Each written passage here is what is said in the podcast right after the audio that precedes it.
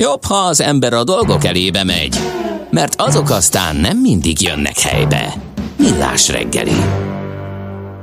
Azt fogjuk megvizsgálni, hogy milyen állapotban vannak a bankok, illetve hogyan sikerült túlélniük hát még nem túlélni, még benne vagyunk a válságban, de hogyan fognak kikerülni belőle? Fontos szerep ö, hárul ugye a bankokra akkor is, amikor beindul az élet, és hát most is megnézzük, hogy hogyan bírták a, a sarat, hogyan ö, bírták ezt a ö, nehéz időszakot itt az elmúlt egy évben. Mindezt Szalai Péterrel, a KPMG igazgatójával fogjuk megbeszélni.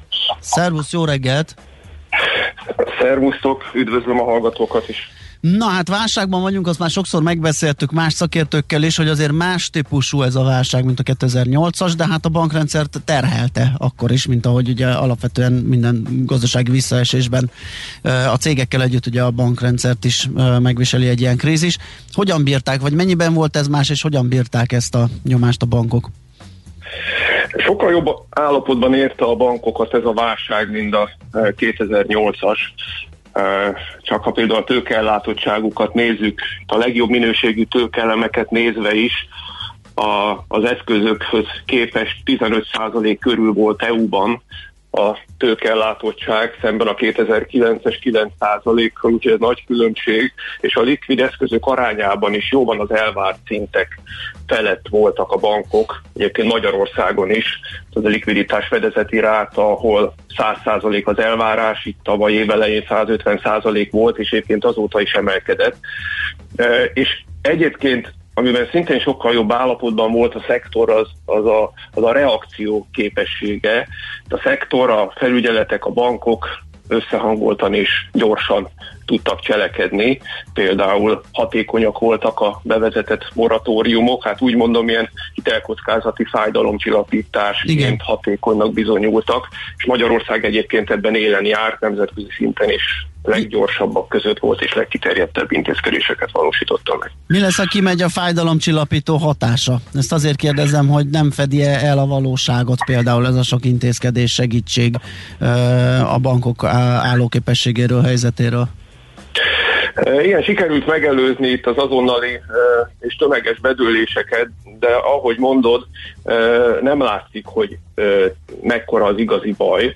Ugye technikailag a moratóriumba került egyébként azért nagyon sok ügyfél nem tekintendő késedelmesnek. És ezért itt a tavaly évelei egyébként alacsony szintek vállalati szektorban másfél százalék háztartások nál közel 3 százalék. Lényegesen nem változott, de biztos, hogy nem ennyi a valós helyzet, és mivel erről nincs információ, a, a bankoknak ilyen egyéb becsléseket kellett felhasználniuk, amikor céltartalékot képeztek például. Ugye a tavalyi válságban azért ez a késedelmes arány, ez 20% nem a tavaly, a 2008-asban 20% körüli volt. Szóval nagyon nagy a bizonytalanság abban, hogy jól sikerültek ezek, ezek a becslések, és hogy ott van az a nagyon hatalmas uh, ismeretlen, hogy sikerül az újranyitás, meddig tart még a járvány elleni küzdelem, úgyhogy nagyon, nagyon nagy az ismeretlen faktor ebben ez már önmagába véve egy kihívás, ugye ennek a kezelése, de mi vár még a bankokra, mivel mm, kell szembenézni ők itt az elkövetkezendő időben? Most már remélhetőleg így a válságból kifelé menet. Hát az látszik, hogy a kormányzatok, központi bankok intézkedései jelentős részben a, a pénzintézetekre terhelik, terhelték át az anyagi terhek nagy részét, és bár igaz, hogy a szabályozói oldalon is könnyítések voltak, például tőkekövetelményekben, likviditási követelményekben könnyítették az elvárásokat, de azért ezzel nagyon óvatosan, vagy inkább nem éltek a bankok. Csökkennek a profitok, és nagyon nehéz döntéseket kell majd valószínűleg a, a, a közeljövőben meghozniuk a bankoknak, például hitelkockázati oldalon, mi lesz majd az ügyfelekkel, akik kikerülnek a moratóriumból. A piaci kockázatok esetében uh, itt a, a volatilitás, piaci volatilitás kilengései mindig is veszélyesek voltak a bankokra. Itt egyébként a történelemben sok bankcsőd kifejezetten emiatt következett be, rosszul kezelték a volatilitást, de azért remélhető, hogy ez a tavalyi néha nagyon egyedi, hatalmas kilengéseket tartalmazó helyzetek nem jönnek vissza, viszont az látszik, hogy ez a mostani rendkívül alacsony kamatkörnyezet hosszabb ideig velünk lesz, mint ahogy számoltunk vele, és ez ilyen extra nyomás alatt tartja a profitabilitást.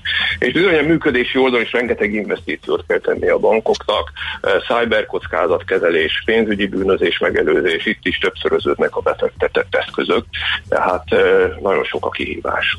Most milyen szerep hárul a bankokra ezután? Tehát, hogy mi, mi az, amiben a gazdaság talpraállításában ők szerepet tudnak vállalni? Nagyon nehéz, hogy, hogy egyes bankok profitabilitása kritikus szintekre süllyedt.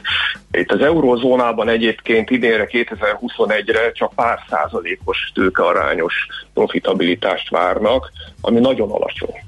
Ugye Magyarországon is inkább 10 százalék alatt, mint felett van, és így nagyon nehéz tőkét emelni, főleg akkor, amikor osztalékfizetési korlátozások is vannak, ugye ezt is hosszabbították, és bizony vissza kell majd hamarosan építeni ezeket a tőkeszinteket, amiket ugye kikönnyítettek, és a hitelkockázat mégiscsak nagyobb esetleg, amit ö, ö, becsültek most a bankok. Ha volatilitás visszatér, ha, ha a védekezés elhúzódik, akkor egyes bankok nagyon nehéz helyzetbe kerülhetnek, szóval abszolút nem egyszerű a helyzet. EU-ban különösen, mert itt, a, ami a USA-ban megtörtént 2009 után nagyon sok bank egyébként csődbe ment, EU-ban inkább mentettük a bankokat, sokkal nagyobb arányban működnek itt kisebb és potenciálisan talán kevésbé ellenálló bankok, mint más régiókban. Szóval abszolút a, azért sok esetben a határon van a bankszektor terhelhetőség szempontjából. Visszakanyarodva itt a, itt a kérdésre, talán az lesz egy kiemelt szerep, hogy, hogy megkülönböztetni azokat a vállalatokat, azokat a szektorokat, ahol, ahol tényleg hosszú távon ö, komoly értékteremtő üzleti modellek vannak, és bizonyos esetekben fájdalmas döntéseket kellhet majd hozni, és azok az ügyfelek is, akik, akik még jók, és, és vissza lehet térni a, a hitelek visszafizetésére nem lesz egyszerű, hát itt Magyarországon is már, már akár több mint egy éve nem fizetnek hiteleket az ügyfelek.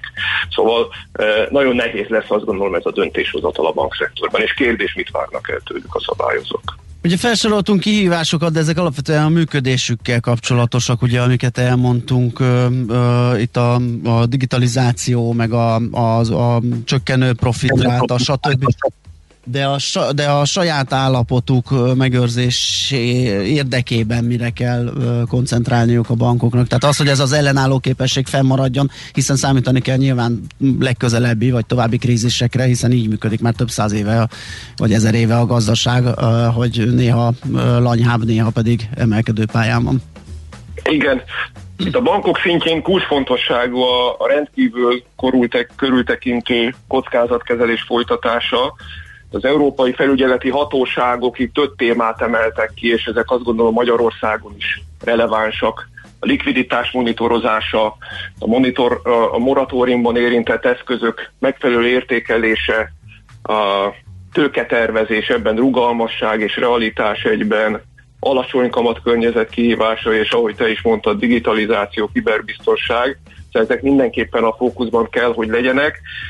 Emellett egyébként beindultak újra a konszolidációs folyamatok, ezek, ezek segíthetnek a stabilitás megőrzésében, és ahol esetleg nagyon nehéz helyzetek alakulnak ki, ott, ott jól előkészített helyreállítási és szanálási tervekkel lehet majd remélhetőleg kezelni a helyzetet. De összességében nagyon-nagyon fontos továbbra is az összehangolt fellépés szektor szinten, bankok, szabályozók és egyébként nemzetközi szinten is rengeteg keresztbe tartozás van a bankszektorban, úgyhogy nagyon fontos nemzetközi szinten is egységesen fellépni és egyébként tekintettel kell lenni arra is, hogy a kormányok, szabályozók más komoly témákban is számítanak a bankokra, például klímaváltozás uh-huh. elleni védekezés, pénzügyi bűnözés elleni védekezés, ezek mind-mind, mind-mind kihívások, költségek, és sokkal nagyobb a szerep egyébként itt a bankszektornak, mint a, mint a kihívóiknak, az új diszraptív vállalkozásoknak.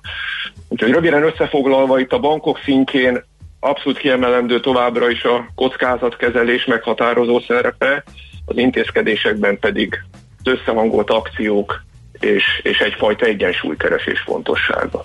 Világos. Péter, nagyon köszönjük, hogy beszélgettünk ezekről a dolgokról, a bankok állóképességéről. Jó munkát, szép napot!